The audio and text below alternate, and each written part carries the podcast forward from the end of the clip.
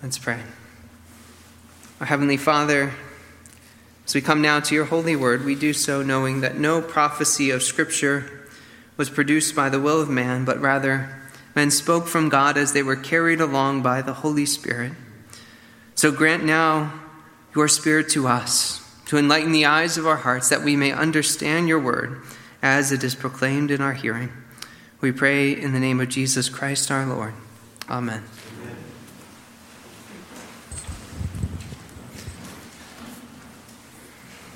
You'll please open your Bibles to our sermon text, Zechariah chapter 1, verses 1 through 6, page 793 in the Pew Bibles. And if you're not familiar with Zechariah, it's the second to last book in the Old Testament.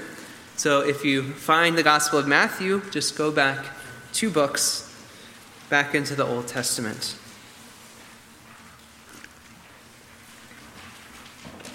After finishing our series of Romans last week, this morning we'll be beginning our new series on the book of the prophet Zechariah. And this morning we will cover the first six verses, which will also give us an opportunity to cover some introductory topics. So let's read our sermon text. Here now, this is the holy, infallible Word of God. In the eighth month, in the second year of Darius, the word of the Lord came to the prophet Zechariah, the son of Berechiah, son of Iddo, saying, The Lord was very angry with your fathers. Therefore say to them, Thus declares the Lord of hosts Return to me, says the Lord of hosts, and I will return to you, says the Lord of hosts. Do not be like your fathers to whom the former prophets cried out, Thus says the Lord of hosts, Return from your evil ways and from your evil deeds. But they did not hear or pay attention to me, declares the Lord. Your fathers, where are they? And the prophets, do they live forever? But my words and my statutes, which I commanded my servants, the prophets, did they not overtake your fathers? So they repented and said, As the Lord of hosts purposed to deal with us for our ways and deeds, so has he dealt with us. Absence makes the heart grow fonder, as the common saying goes. Let me ask you, is it true? Well, it's certainly true in certain circumstances. If a husband is separated from his wife for a short time and he misses her and he is longing to see her again, then they will have a joyous reunion. And after her return, they will appreciate one another's presence even more than before their time apart. However, consider another circumstance. Consider when a person moves to a new city and he doesn't keep in touch with his friends from his old home, and so over time they simply drift apart. The same phenomenon happens in the spiritual realm.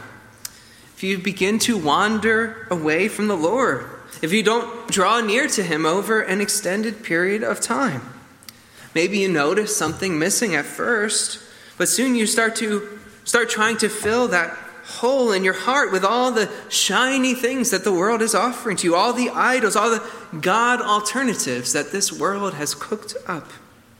In this situation, I would not say that absence makes the heart grow fonder, but rather, absence makes the heart grow callous and hard, numb. This was beginning to happen to God's people during Zechariah's day. But here, Zechariah's initial message to them, we see the theme is one of repentance. Return to me, and I will return to you, says the Lord of hosts. This is a message of bountiful grace to a people who were in the midst of straying from the Lord their God. It's a message for you, God's people today as well. A call to repentance, a call to return to the Lord your God with a promise that he will return to you, his people. This morning, we will begin with an introduction to this new book that we're studying, Zechariah. We'll consider the author, the date, the setting, some key themes, and a basic outline of the book. Then we'll look closely at this, Zechariah's first message, the call to return to the Lord with the promise he will return to you, his people. Whenever we begin a study of a new book of the Bible, it's always helpful to, helpful to understand a little bit of background information, to know what is the historical context in which God revealed this portion of His holy word. And the very first verse here gives us some information about both the author and the date of this book. First, we see that the author is named Zechariah. And this name means the Lord remembers. It was a very common name in the Old Testament, in Old Testament Israel. And you may recall it was also the name of the father of John the Baptist. Uh, the meaning of the name is not brought out explicitly in the text of the book. It is still significant as Zechariah is prophesying to a people who had recently returned to the promised land after nearly 70 years in exile. But now, after they've been back in the land for 20 years, they are deeply discouraged. And they need to know that the Lord remembers his covenant. The Lord remembers his promises. The Lord remembers his people. The Lord remembers Zechariah. You also see that Zechariah was the son of Berechiah, the grandson of Iddo. And according to Nehemiah 12:4, Iddo was among the priests who returned to Jerusalem from Babylon with Zerubbabel. He was one of the governors of Jerusalem. Zechariah himself is listed as a head of a priestly house in Nehemiah 12:16. And so all this just says that Zechariah comes from the priestly tribe of the Levites. He is naturally concerned for the worship of God's people. He is concerned for their spiritual state. Zechariah is also mentioned twice in the book of Ezra. There he is described as prophesying to the people alongside the prophet Haggai. And that's the book that comes just before Zechariah in the Old Testament. We also have one more reference to Zechariah from the lips of our Savior, Jesus Christ. When he was denouncing the scribes and the Pharisees for their hypocrisy, he said they were just like their fathers who shed the blood of Zechariah, the son of Berechiah, between the sanctuary and the altar. Matthew 23 35. While this event is not recorded for us in the scriptures, apparently it was well known in Jesus' day through oral histories. There's a deep irony here that Zechariah was eventually rejected and killed by the people in the very courts of the temple that he, as we'll see, will encourage them to build. Now, verse 1 also gives us a date. In the eighth month, in the second year of Darius, the word of the Lord came to the prophet Zechariah. And there are two more dates in the book. Just a few verses later, chapter 1, verse 7, gives us another date, and it's just a few months after this date. And then there's a date in chapter 7, verse 1, and that date is two years after afterwards. So if we are to put these dates on our modern calendar, they would be 520, 519, and 518 BC. So all within a span of about two years. Now, some scholars believe that the second half of the book, chapters 9 through 14, which has a different style, some believe that it's to be dated a little bit later. But there's no dates given in the second half of the book. And a difference of a few years doesn't really affect the setting. So, really, the whole book is set somewhere right around there, 520 BC. And all these dates are given during the reign of King Darius the Great, the third ruler of the Medo Persian Empire. And just to note, if you're following in my evening series where we've been working through the book of Daniel, this is not the same Darius who threw Daniel into the lion's den. This is two kings later still in the same Medo Persian Empire. Now, the fact that Zechariah is basing his dates off this Persian ruler shows you that while the Israelites have returned to Jerusalem, they are still being ruled over by a foreign king. Just to go back in time a little bit to give a little bit more historical context, the southern kingdom of Judah, after many years of sin and rebellion, after many warnings from the prophets, they were sent into exile into Babylon in three waves from 605 to 586 BC. It was in 586 BC that Jerusalem fell and was destroyed. It was that then when Solomon's temple was destroyed. But then, about 70 years later, in 539 BC, just as God had foretold, the Babylonian Empire fell to the Medo Persian Empire, led by Cyrus the Great. He's the one that's also called Darius in the book of Daniel. Cyrus allowed the Jewish exiles to return to their land to rebuild the temple. And the work was started right away. The foundations were laid. But external opposition, followed by a lack of enthusiasm for the work, led to a stall in the construction.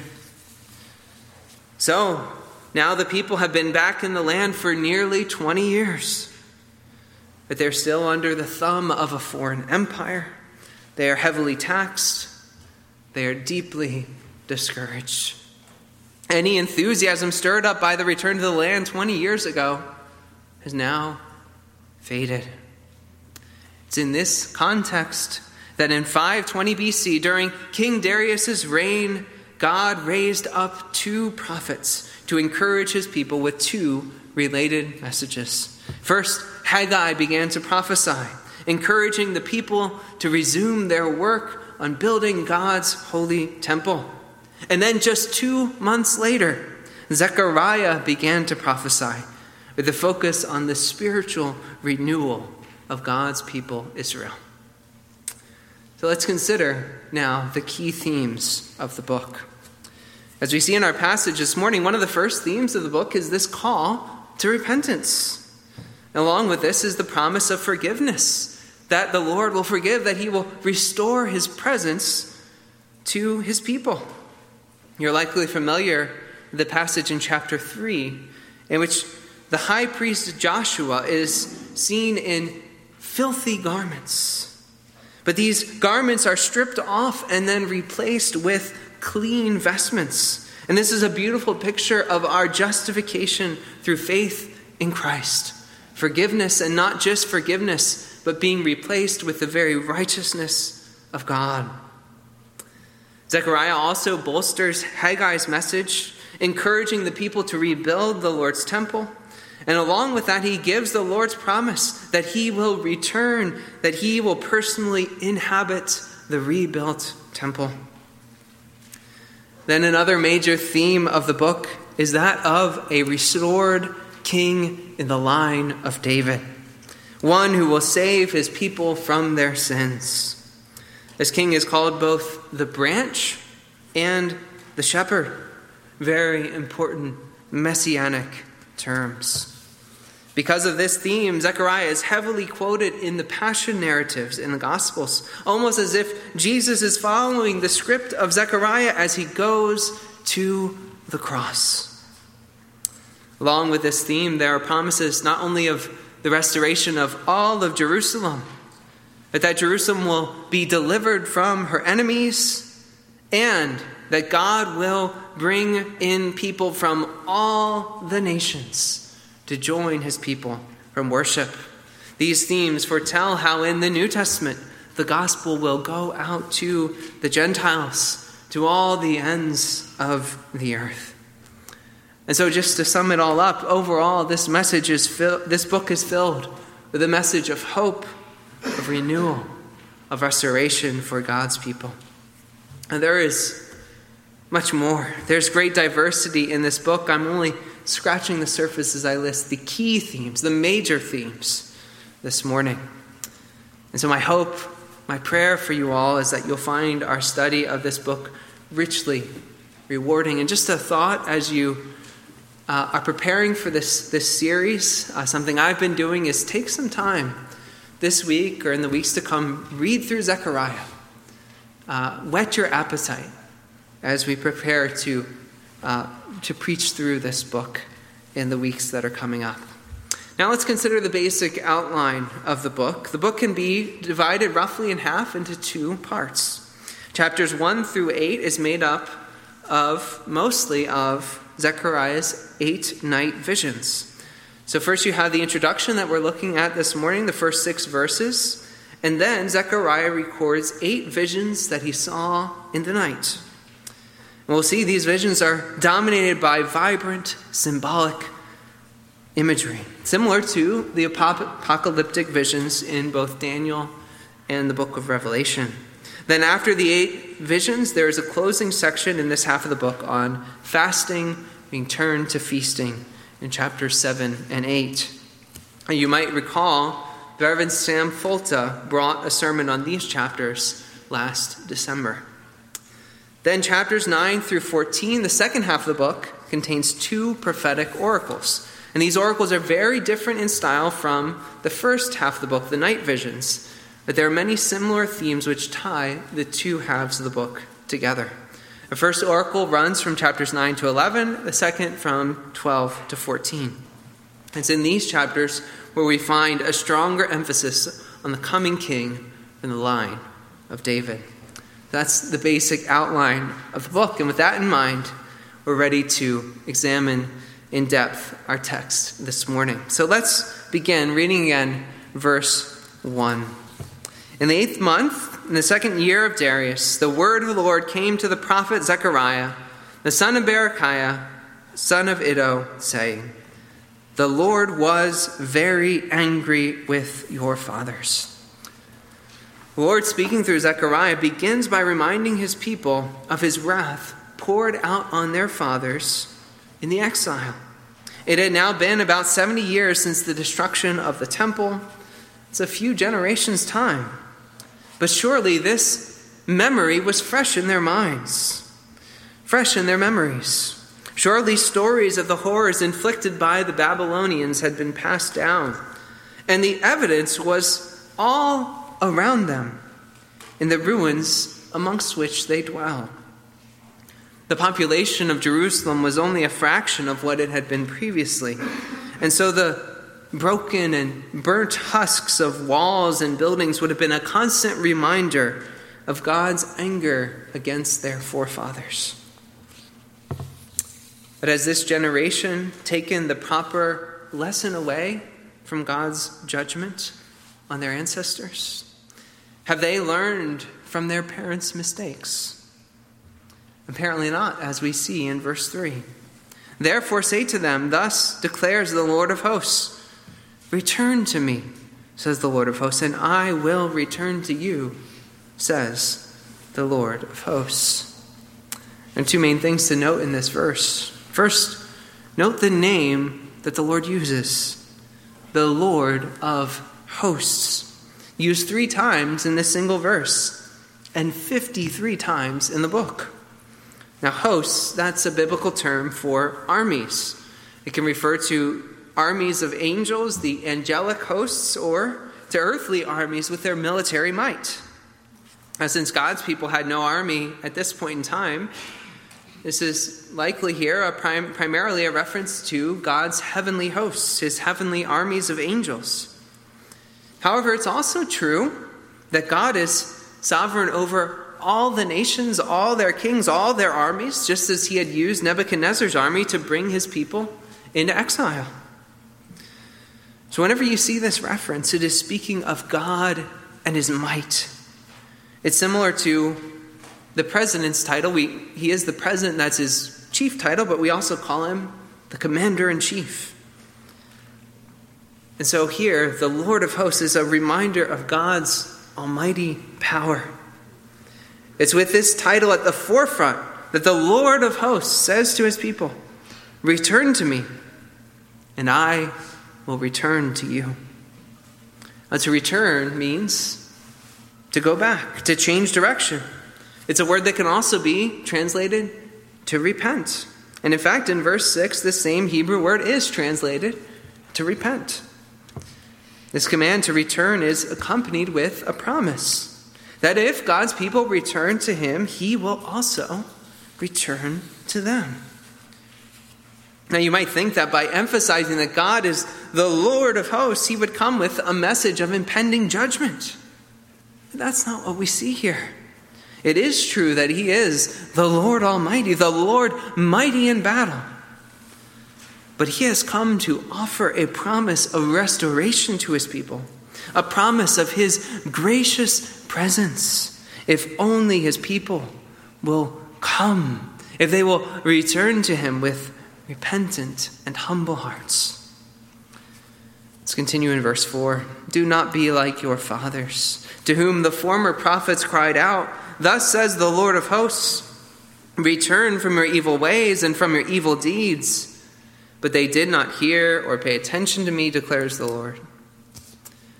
Now, verse 4 challenges Zechariah's contemporaries to not be like their fathers, the generation that was sent into exile into Babylon. That generation received the word of God through what he calls here the former prophets, most likely having in mind Isaiah, Jeremiah, and Ezekiel, although there were many other prophets who came even before them. This called to turn from your evil ways and your evil deeds is both a general summary of their message, the message of the former prophets, as well as an almost exact citation of a particular passage in Jeremiah. Jeremiah 25, 4 through 5.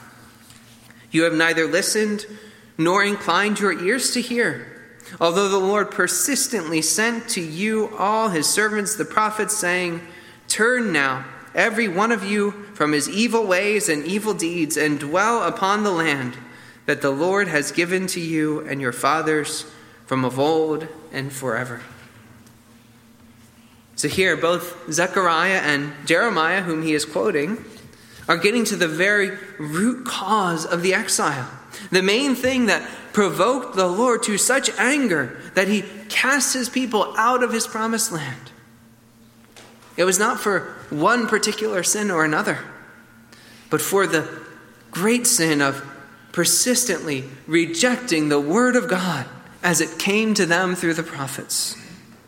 The prophets called the people to repentance, but they did not hear or pay attention to me, declares the Lord. When the Lord made the Mosaic covenant with his people, he knew that they were sinful and stiff necked people. He knew that provision needed to be made to deal with their sin. And so he gave them the tabernacle and later the temple. He gave them an elaborate system with priests and sacrifices so that blood could be shed on the altar for their sins. Now, of course, we know that all this was only a shadow pointing forward to the perfect and final sacrifice of our Lord Jesus Christ, which is the only sacrifice that truly deals with the guilt of sin.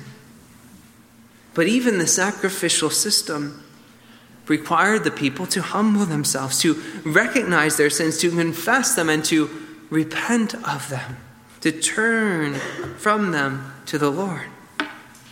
But when prophet after prophet came, and the people closed their hearts and stopped up their ears, the Lord's anger burned hot against his people until it broke out in the judgment of the exile.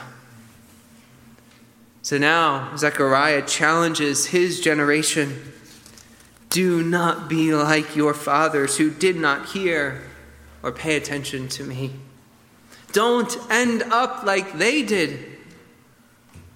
And you can see the evidence of it all around you.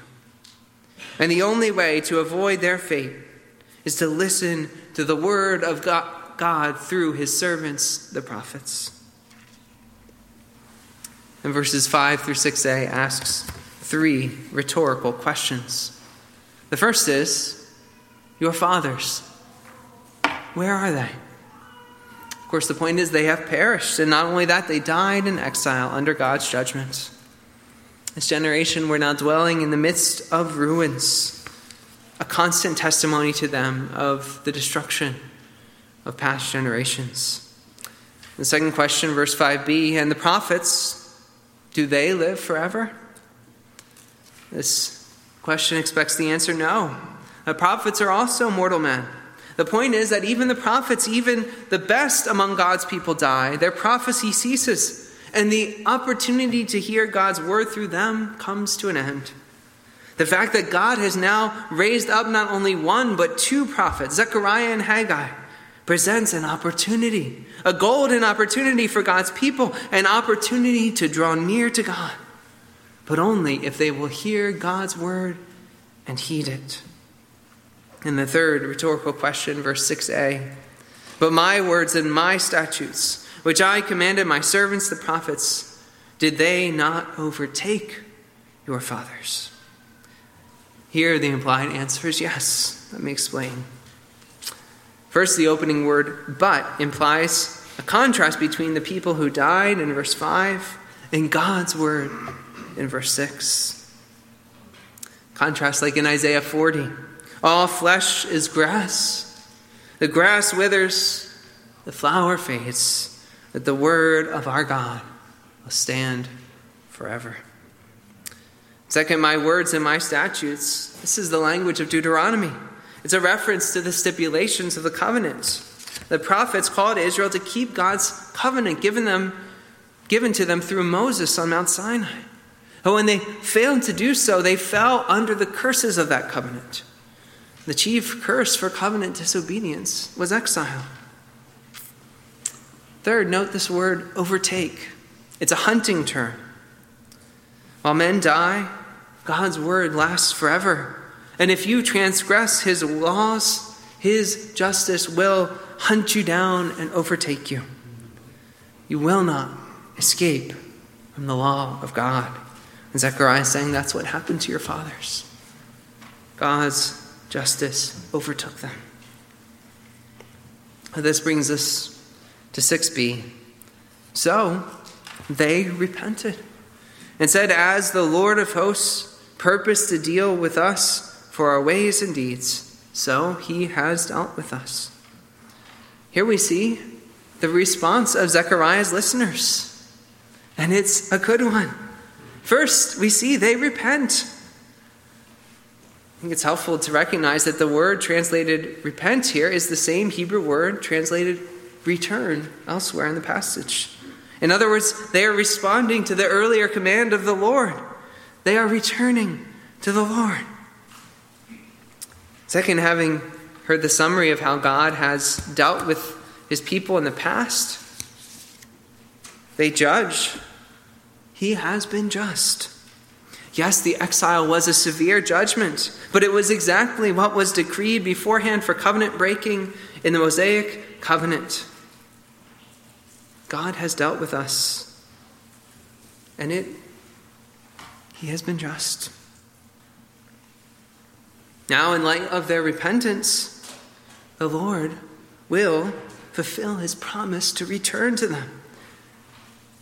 And in fact, that's the story of the rest of the book the story of God's return to bless his people with his presence. And this will be seen in two primary ways in this book. First, we see in the way that God will be present with his people through the rebuilt temple as he promises in Zechariah chapter 2 verse 10, "Sing and rejoice, O daughter of Zion, for behold, I come and I will dwell in your midst, declares the Lord." Of course, Haggai is also prophesying alongside Zechariah, encouraging the people in their work to rebuild the temple as God's symbolic dwelling place on earth. Second, God is present with his people through his representatives, his prophets, his priests, and especially his king. In Zechariah, there is an emphasis on a coming king from the line of David. And you know the prophecy. Zechariah 9 9. Rejoice greatly, O daughter of Zion. Shout aloud, O daughter of Jerusalem. Behold, your king is coming to you. Righteous and having salvation is he, humble and mounted on a donkey, on a colt the foal of a donkey. And as you know, this prophecy was to be fulfilled by our Lord Jesus Christ when he rides into Jerusalem on Palm Sunday on a humble donkey, with the people shouting, Hosanna! Blessed is he who comes in the name of the Lord. Blessed is the coming kingdom of our father David. Hosanna in the highest. Mark 11, 9 through 10. And they knew what they were saying. They were declaring him to be the Davidic king prophesied by Zechariah. As they saw him riding into Jerusalem, seated so humbly on a donkey. And Jesus doesn't only fulfill that prophecy, he also comes to rebuild the temple. First, when he says, Destroy this temple in three days, I will raise it up, referring to the temple of his body, John 2:19. But secondly, after his resurrection, after he raised up the body of his temple, Christ pours out his spirit on the church at Pentecost, so that now we speak of all God's people as Christ's body, as God's holy temple, the dwelling place of his spirit. And so Christ rebuilds God's temple, the church. And you are God's temple. As we consider a few points of application this morning, I want to approach this from this angle, the angle of this question How can you be included in God's holy temple, the church, the temple that Christ is building, has built, and continues to build even to this day? And the key, which is the theme of our passage this morning, the key is repentance. Repentance, as we see in our passage, has two parts. It is both a turning away from our evil ways and our evil deeds, but also a returning to the Lord. You must both turn away from your sin and turn to the Savior, Jesus Christ, and put your trust in Him. And repentance isn't just a one time thing that you do at the beginning of the Christian life. As Martin Luther famously said in the first of his 95 Theses, when our Lord and Master Jesus Christ said, Repent, he willed the entire life of believers to be one of repentance. Repentance is something we continually do. As the Holy Spirit reveals sin deep in our hearts and convicts us of sin in our lives. The Israelites in Zechariah's day they were drifting away from the Lord. They had given up on the project he had given them to do, to rebuild his temple. Perhaps you've been neglecting the Lord in your life. Or perhaps you've been ignoring his call to serve him in some way. Whatever it is, today the call is to repent, to turn from your sin, but also to turn to the Lord. And the gracious promise from God, the Lord of hosts, is this. Return to me, and I will return to you. As the Lord declares through Zechariah, Sing and rejoice, O daughter of Zion, for behold, I come, and I will dwell in your midst, declares the Lord. Perhaps one of the greatest pictures of repentance and restoration in the Bible is Jesus' parable of the prodigal son. After squandering his inheritance in a far off country, being left to feed the pigs, he finally came to his senses and determined to return home to his father.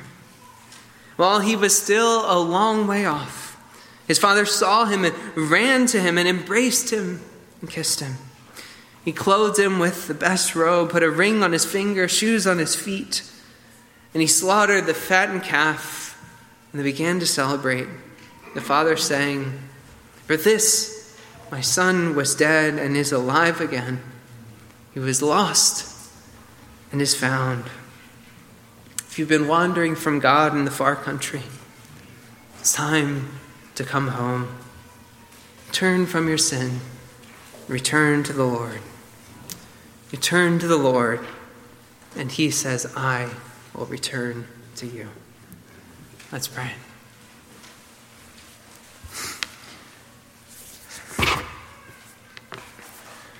Heavenly Father, we do thank you both for this call to return but also for this, your gracious promise that when we return to you through your Son, Jesus Christ, you will return to us.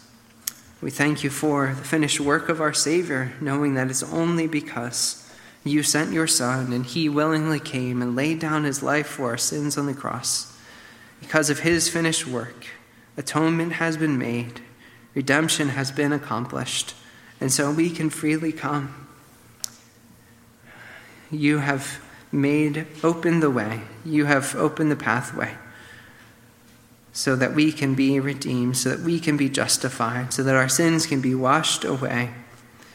And so you adopt us as your sons. You throw that welcome party with a fattened calf. And so we rejoice and we give you all the praise, the glory, and the honor through Jesus Christ our Lord. Amen.